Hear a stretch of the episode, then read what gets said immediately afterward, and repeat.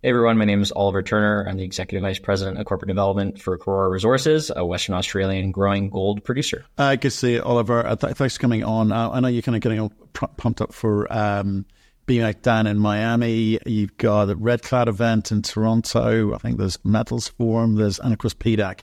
Uh, yep. busy, busy, time of year for everyone. Um, look, you let's let's start with the press release you put out this morning. But I, I kind of want to get into um, well, how things are going and how things are going to progress in 2024 in the context of gold is still really hard to read. But press well, release that you've put out this morning for us with regards to um, uh, Fletcher, I think it was. Yeah, yeah, absolutely. So, um, you know, it was it was great to get those results out this morning on on both Fletcher and Larkin, and and just for a little refresh for everyone, Fletcher is that new shear zone that we identified early last year. That's west of Western Flanks. Western Flanks is the engine room. Of Beta Hunt, or a primary asset, you know, has well over a million ounces on it alone of the 2.7 million ounces that we have at uh, Beta Hunt. Fletcher is looking like a Western Flanks analog. It is big. It's over two kilometers in strike. We've drilled that bottom 500 meters uh, pretty densely right now. Of course, what we're aiming to do is get that into an initial inferred resource by the update at the end of this year. So we're, we're drilling it uh, like a bat out of hell. Every time we put a uh, Pierce point through it, uh, we're getting tremendous results. Everybody remembers sort of the discovery drill hole on the southern end of it last year, which was a whopping 46 grams over seven meters. Uh, I don't think anybody's upset with those kind of results. Uh, certainly going to be interesting once we start mining through those areas. Uh, but we're also seeing some very uh, wide widths, some some fantastic intercepts in terms of the width of the zone. So this morning we put out a drill result that was 3.8 grams over 33 meters. So you're seeing both widths, which of course equates to tons, and then you're seeing these pockets of higher grade intercepts, which uh, which are tremendous. And you know the, the average grade for years at Beta Hunt has been that 2.6, 2.7 grams per ton. So every time we're intersecting some of these higher grade areas, it adds that potential flexibility in the future to improve head grades, which of course is all based on a fixed cost environment. Uh, your fixed costs remain the same. The operation is all free cash flow. So Beta Hunt, uh, you know, it, as we've always said, it, it, truly is a very, very large operation. It's a it's a large ore body. Every year, year after year, we've added significant ounces to it ever since we wound back that royalty. Fletcher's kind of the next one up. It's uh, it's looking like a big shear zone. And remember, uh, you know, when it comes to gold and nickel, uh, even though nickel's not the flavor du jour these days, uh, there's no occurrence at Beta Hunt where there is a gold shear zone without nickel on top. So that potential remains there. Then switching down to Larkin, uh, again, just just sort of steady as she goes in terms of the intercepts that we're delivering there not quite as wide as Fletcher, but that's okay. We're mining other areas that like A zone, which are obviously higher grade but slightly narrower. And Fletcher, uh, sorry, uh, Larkin is continuing to deliver there as well. We had an initial resource on Larkin this year included, and we'll look uh, to continue to grow that. And, and one thing that I do want to remind everyone of in terms of all your investors is that all of our mining for the last four or five years has only been on Western Flanks and A zone. All of those ounces that we've mined, over 400,000 ounces, has only been from there. So it's really important uh, context when we start to think of the fact that we have seven other identified shear zones, and some of them are as big as what Fletcher is looking to be. So when you start talking about 2.7 million ounces today, where could it be in a few years? Um, certainly much higher than 2.7 million ounces, which is starting to build that single critical mass uh, for for us to build a long term future on. Right. Okay. I like talking to companies like you because you're in production, you're hitting your production targets and guidance quarter after quarter. Yep. And I can measure you on that. I don't need to question your ability to mine, to build, to explore. Okay. So that makes it really easy for me.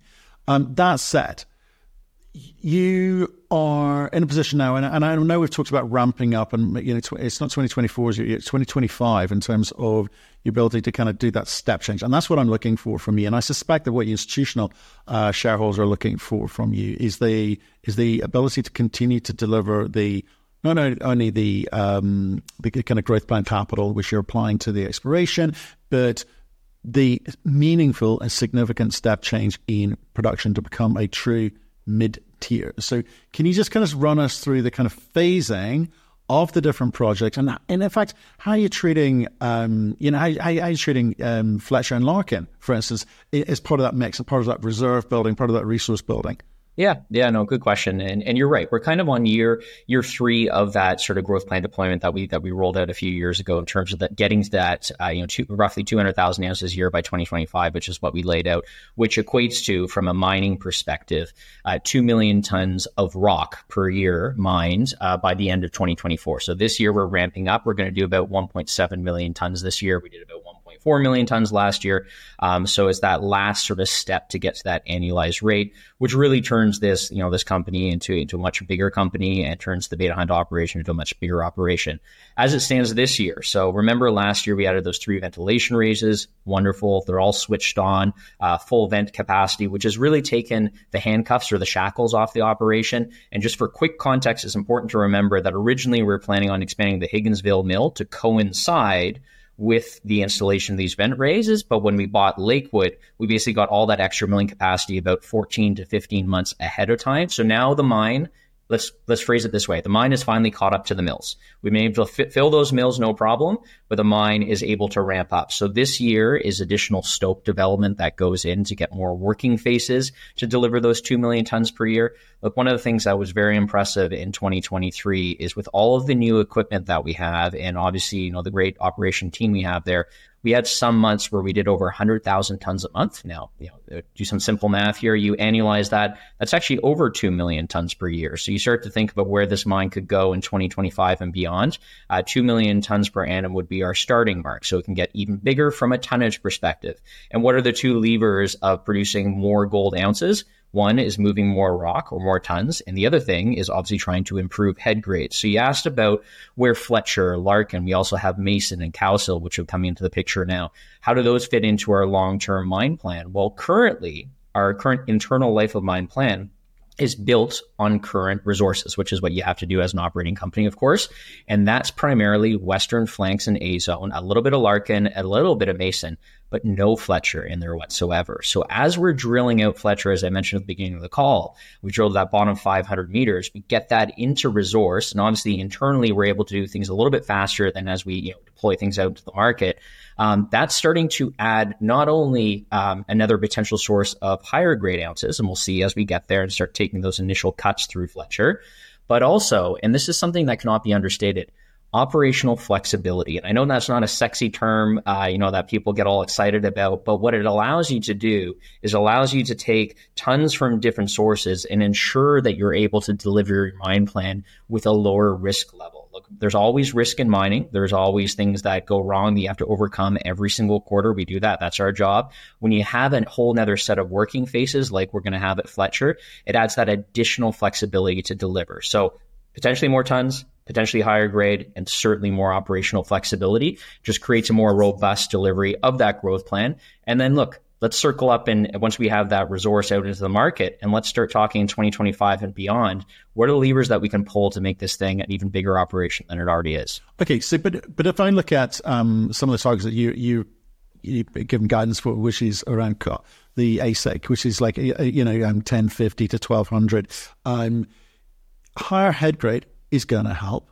Yep. Higher gold price is going to help. Yep. Talk to me about the things, the other things that you control of, the other variables in terms of driving that down. Because the way you come at Larkin, for instance, it's, it's, you've got a little bit more fluidity there, haven't you, in terms of the way that you, you manage that operation? Yeah, for sure. Look, I mean, that, that operational flexibility is big, um, and I, you know, I kind of mentioned it with a little bit of a comment at the beginning of the, uh, the call. You know, nickel is not the flavor du jour these days. Obviously, we're seeing a tough nickel market worldwide, right? And you know, I don't need to emphasize to, to your listeners, investors, mining is a cyclical business. Things don't go away forever, right? Things come back, and there's a reason why there's very large players making some interesting moves into nickel right now. Indonesia's been pumping out a lot of nickel. Uh, that will won't happen forever at those cost levels. So nickel will come back. Um, the wonderful thing about Beta Hunt is that we can turn that nickel on and off almost at will because we have the existing operation there mining all the gold. And I'm oversimplifying things right now, but you turn right for gold, you turn left for nickel. They really are that close. Um, we have the capability to ramp that up, you know, whenever we want. And that is tremendous from a byproduct credit perspective.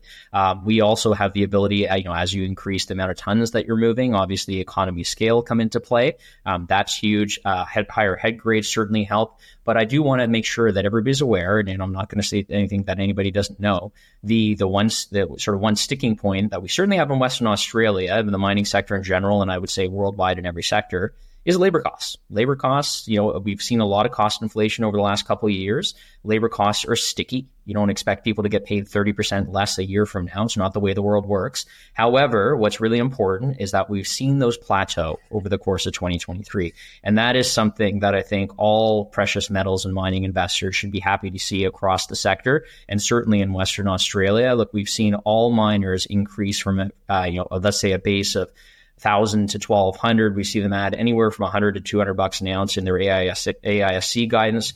What are the w- ways that we can potentially combat that? Um, as I mentioned, nickel. As I mentioned, economies of scale and grade. And one thing I do want to mention right now because we haven't talked since this press release was put out actually was our recent PPA, PPA announcement. So we announced an agreement with a third party uh, power generator uh, for a power purchase agreement. And one of the things that happens at Higginsville is, and this is very typical for Western Australia and remote mining in general, all of our power at Higginsville, which powers our mill, it's our biggest power consumer, is generated from diesel gensets or basically HFO power stations on site, very large diesel generated power.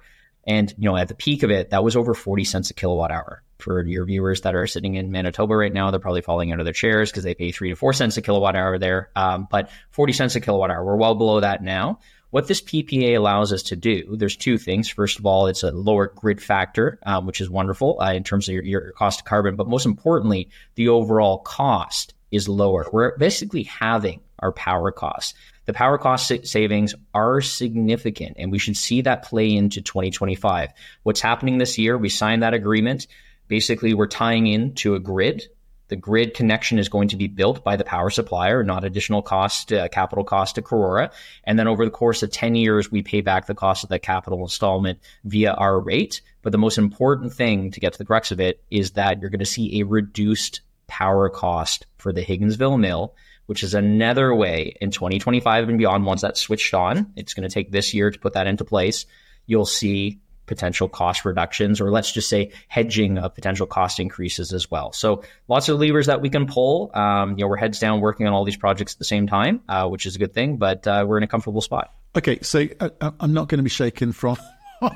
I, I, need to understand this, the nickel contribution here because look, ultimately, I, I, I care about the margin that companies make, right? I, you guys got to make money, and I want to know where that's where it's coming from. And, on the nickel thing, is okay, I've tried once. I'll try another way, which is um, Nickel's at what? That's I think this morning, last night, seventeen thousand two hundred. Okay, you know, was it 20 20,000, you know, and, and end of uh, well Octoberish, right? Yeah. So it's it's kind of like bouncing around a bit. Given the the contribution from nickel, potential average contribution from nickel, do you reallocate resources into gold where you're starting to see these much higher grades? And just rein back the nickel component for now? Or can the ship not turn that quickly and actually just kind of got to ride these these um, these waves, as it were? Beta is a very it's a good question. Beta is a very unique operation, and and I would not say this honestly about any other mine in the world. And you know, I spent seven years as a mining analyst visiting dozens of these operations all over the world on a yearly basis. So it, it's certainly a very unique operation in the fact that all of that infrastructure. Remember, it was a nickel mine for 35 years, 400 kilometers of existing development that cost you $2 billion to build today. All of that was put in place to mine the nickel. We've now been using that same infrastructure to mine the gold that's immediately next to it. Beta Hunt is a unique capability in how flexible it is. Of course, you can't make a week by week decision, but can you make a six month by six month decision? Absolutely. To switch something up or to ramp it up or ramp it back down based on the nickel uh, market there aren't, I mean, by, by definition, you either have a nickel mine or you have a gold mine. And if you're only nickel, obviously you're seeing a lot of them shut down right now. It's, it's tough times. Uh, and when gold prices, you know, roll over, there's certainly lots of gold operations that shut down all over the world. Here we have the capability where we are a gold mining company through and through. That's who we are. That's our identity. And that's what we're focused on. We're building and ramping up our gold operations. We have this incredible capability with over $700 million at current valuations of nickel in resource today that we can mine that or tap that basically when nickel prices are in a place that we want to mine it at. So the ability to throttle there is unique. Not a week by week decision, maybe a semi annual by semi annual decision. But what you said is, you know, is, is definitely accurate. The fact that we see a resurgence in those nickel prices, you can bet your bottom dollar we're going to be switching to reallocating some more resources in there. And look, remember, this is our last big capital year at Beta Hunt with with respect to the growth plan, right? Getting all that development in place for that long term future at two million tons per annum. Plus, once we're into 2025 and that you know the capital program is is pulled back, we have even more resources to allocate into into certain things. Free cash flow goes up. We can make better decisions when it comes to, or I should say, less encumbered decisions when it comes to where we allocate our resources. But as it stands right now, heads down, focused on the gold program uh, and getting that ramped up, and that'll be our long term basis for the future. Okay, so the, the, the guidance for this year is 170 to 195, and I'll be looking each quarter to see if you continue to deliver, uh, you know, at at or near that. Um, we're all very interested in the gold price at the moment, sitting just just above uh, two thousand. We've had a conversation now. You've been talking to me about all the things that you are mostly in control of. Obviously, Mother Nature has some say in that, but you're, you're, you're hitting your targets. The things that are not in control, clearly, what's happening in the equities market broadly. Last three years, absolute um, nightmare for gold companies because the normal rules have not applied. We said it at the time, we said it the whole way through, and nothing's changed there. This should be the perfect environment for gold. I'm not asking you necessarily to make a forecast about when things move, but when things move, how does that play out? Is it do we get this accretive growth? Do we get this violent growth? I mean, what, what, what do you what do you see? You know, and what would you therefore say to your current shareholders and existing shareholders, uh, you know, ha- compared to how the market is actually valuing you at the moment. Yeah, for sure. And and look, I mean, there, there's a reason why people own gold equities, right? There's gold bullion, which the old adage is, uh, you don't hold gold bullion to get rich, you hold it not to get poor in your portfolio, and broadly speaking, in large portfolios. When it comes to gold equities, that's when you want leverage to the price of gold, right? And it is very, very extreme leverage, especially with levered gold producers or producers that, that are like us that are scaling as well. Uh, when when prices start to move, or what I should say is when capital starts to flow back into the sector, whether it's generalists, which obviously have been getting further and further away from the sector over time, or whether it's new capital comes into specialist funds, and I know of two over the last several years that have started up, which is good news for the sector. Um, one of them is one of our investors, which is wonderful to have. When capital starts to move into our sector, you look at the combined market cap of the sector; it's not that big. I mean, it, it's, it's smaller than the market cap, or it's a fraction of the market cap of single tech companies, right? Um, so when capital starts to move back into the sector, there's only so many homes for it to go, and it kind of has a cascading effect of priorities. So typically speaking, um, you know, one could say that the creation of, of the, the, the miner ETFs kind of ate the lunch of the producers about 10, 15 years ago. So you have the GDX, GDXJ, then you have the royalty producers, you know, the Franco Nevadas of the world. So first ports of call are typically VanEck, GDXJ, uh, GDX and GDXJ. Then you have the royalty producers. Then they go to the big boys, you know, the Newmonts, the Barricks of the world. And then once the, the trade is really on and people are looking for more exposure and more leverage to it, they come down to the intermediate and mid-tier producers and then of course down to junior producers. And that's where things get really fun. Um, that's where you want to build a position in companies that you think are going to be still stable over the course of the next period of time. Again, I'm not going to take my crystal ball out and say it's going to be, you know, April 1st when things, uh, that was an April Fool's joke, I promise. Uh, April 1st when things start to, to ramp up. Um, I'm going to say that when things do, you want to be positioned in companies that have that leverage, but at the same time, are still going to be able to move forward with their strategy and their capital plans over the, the interim period.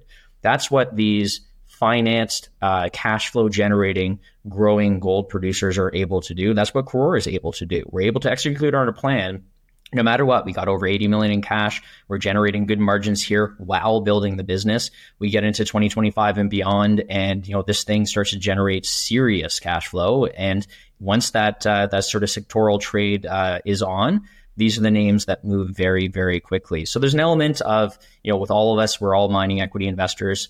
An element of you know patience, an element of frustration in terms of where the market's been, but an element of anticipation for when it turns. You, sometimes you don't even want to miss those first few days of the trade because things can move 20, 30% that quickly. It's, it's a great sector to be in for that, for that, from that perspective.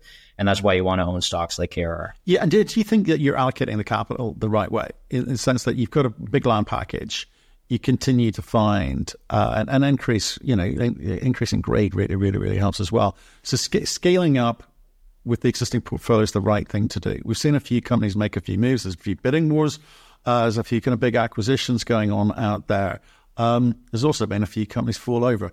So it's, it's very interesting dynamic environment out there. Do, do you feel sort of comfortable in your the strategy and maintaining the strategy. 100%. Absolutely. I mean, look, we, we've, we've laid the strategy out years ago. We've executed on every single year. You know, internally, we're always working on a three year plan. That's how we roll things forward. We don't think in terms of next quarter. We think in the next, in terms of the next three to five years and where do we want to be. And in the mining business, your job is, you know, is, is a few things. First and foremost, to mine safely and bring people home. Secondly, is to generate cash and build a business to make money.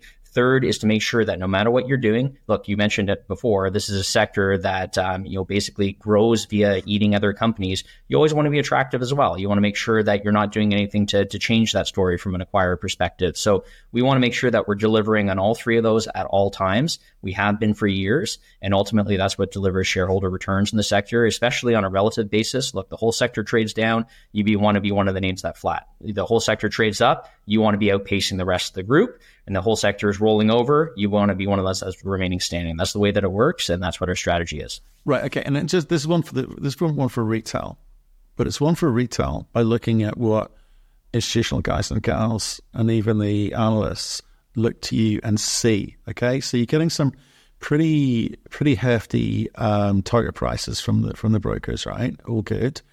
Um, you've got some big shareholders in the shape of Invesco and Eric Sprott, and Van Eck and all you know all the usual suspects in there. They continue continue to hold, uh, and you got a lot of them.